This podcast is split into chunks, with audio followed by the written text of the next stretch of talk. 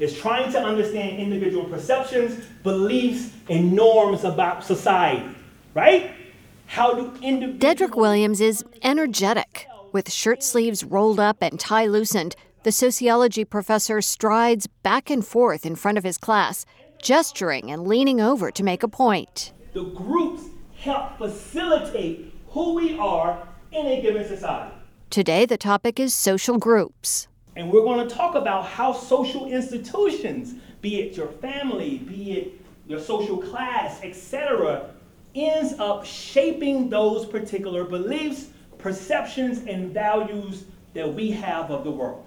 Dr. Williams was shaped by forces in his own life. He grew up in Mississippi and became the first in his family to go to college. I grew up personally in kind of uh, some economic hard times, um, along, even along with um, racism.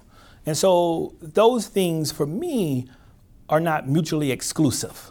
And so part of what I what really motivated me to do the work that I do is my own biography. Who influenced Dr. Williams along the way? And how does he work to help students? That's this episode of Faculty 101. Okay, you should switch partners now. To be able to inspire young people. Ace your finals. It's really rewarding. I love the students. Welcome to Faculty 101 Life Hacks and Success Stories from Nebraska faculty. First up, orientation. Who is Deadric Williams? Hi. How are you? Good. How, are you? When I arrive at his office, Dr. Williams is grabbing a quick bowl of soup at his desk. You're eating your lunch. Well, that gives us time to set up, Oh, so awesome, no awesome. problem. Take your time. A whiteboard on one wall serves as what he calls a symbolic assembly line. Written on one side, So I have manuscripts, what has been accepted for publication, uh, what's under review, things that are, and on the other side of the board, notes from a pilot study. and trying to understand the relationship between race based stressors, um, family relationships, and health outcomes, particularly um, physiological outcomes like cortisol. Dr. Williams juggles research and classes along with the demands of his young family, his wife Amber, and two children. Yeah, so my daughter um, Avery is two, and my son Anthony is four. He's a busy guy, and he likes it that way. Dr. Williams pours energy into everything he does. He says his career is his calling. Sociology for me now isn't just a job, it's a passion. And I feel like it's my duty to educate um, students, to educate the world about the, the context that is more broadly the United States and how do we get here, right? And what are the mechanisms and processes that leads to a host of outcomes? And so sociology is, I, I live it, breathe it, think it, um, again, not just as a career, but also as a passion. Time for office hours. How did Dr. Williams get here? As a first generation college student, Dr. Williams was influenced by mentors, including a professor. When I was an undergrad, I was an English major, and I took a social inequality class maybe my junior or senior year that really revolutionized my mind. And I was like, whoa, this class is really speaking to my own biography. And I was fortunate enough that the professor of that class pulled me aside and was like, you really need to consider graduate school. Now that Dr. Williams is a college professor, he reaches out to other freshmen and first generation students. He teaches a class for Thompson Scholars, freshmen who share a dorm floor and attend introductory classes together. Dr. Williams knows how they feel because he's been there. I remember my freshman year being uh, super afraid, um, timid, not knowing what questions to ask, not knowing whether I'm thinking about the world in the right way. Maybe I'm gonna say something stupid. And so I tried to get students an opportunity to make to ask me questions, not just about intro to sociology, but college. How are you feeling? How are you doing? Do you feel overwhelmed? Do you are you tired, right?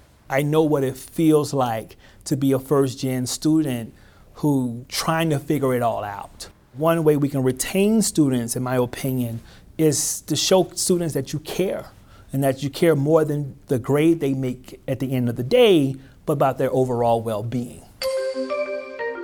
Next, lab work, a deep dive into research. Being a new parent is stressful. But what happens when parents also struggle with depression and bills they can't pay? A study of young families conducted by Dr. Williams suggests tough economic issues and mental health problems are linked. The sample included um, couples with children who the kids were one years old, three years old, and five year olds over time. So it was a longitudinal study.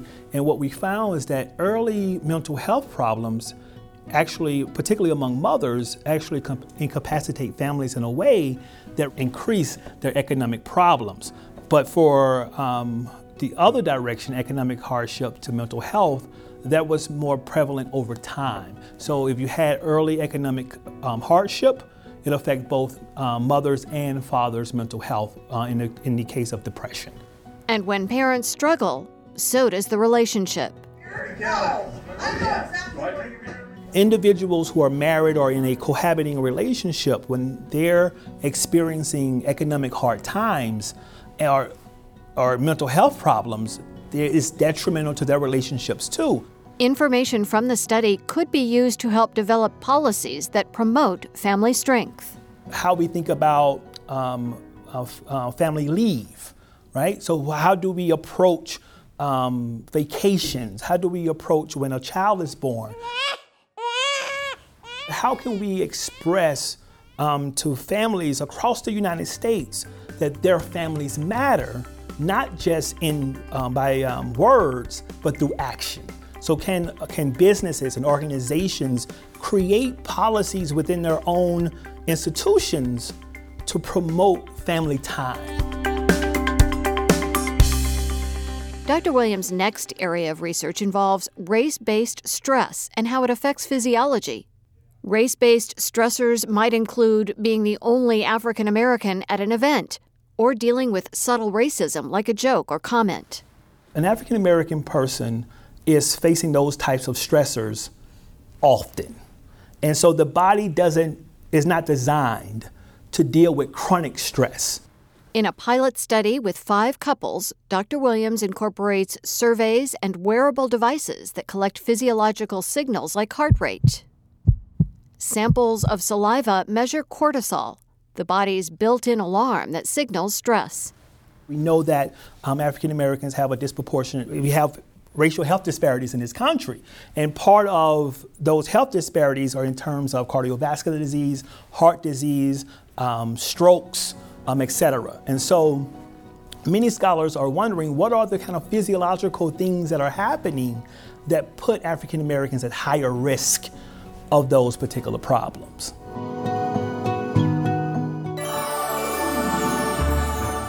Now it's time for a pop quiz random questions, life hacks, and wisdom for all of us. Do you have a habit that makes you happier or more productive? Um, coffee. um, Mine too. um, one of the things um, is self care. Um, and I'm learning this over time, being a new faculty member, of how to juggle time for myself.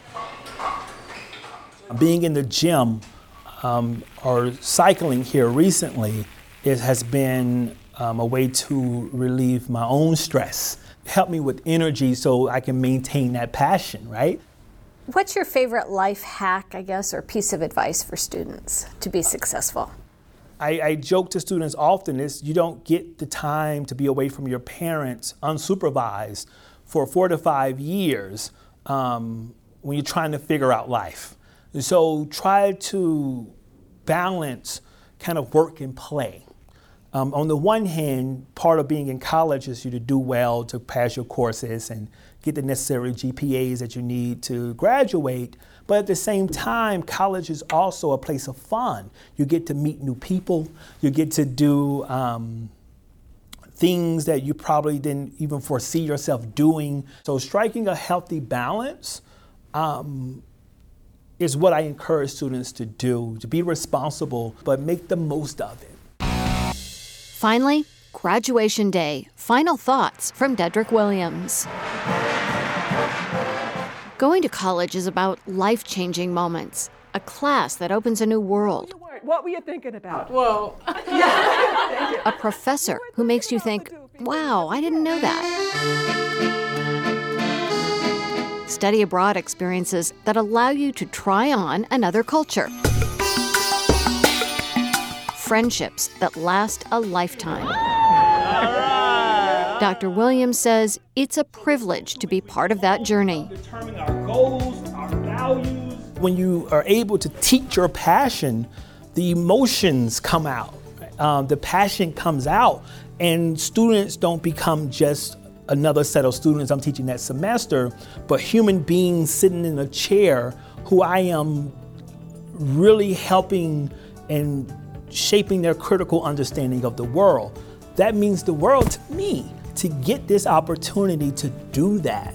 And not many people are, are able to get up every day to whether that's doing research or teaching to do something you're passionate about.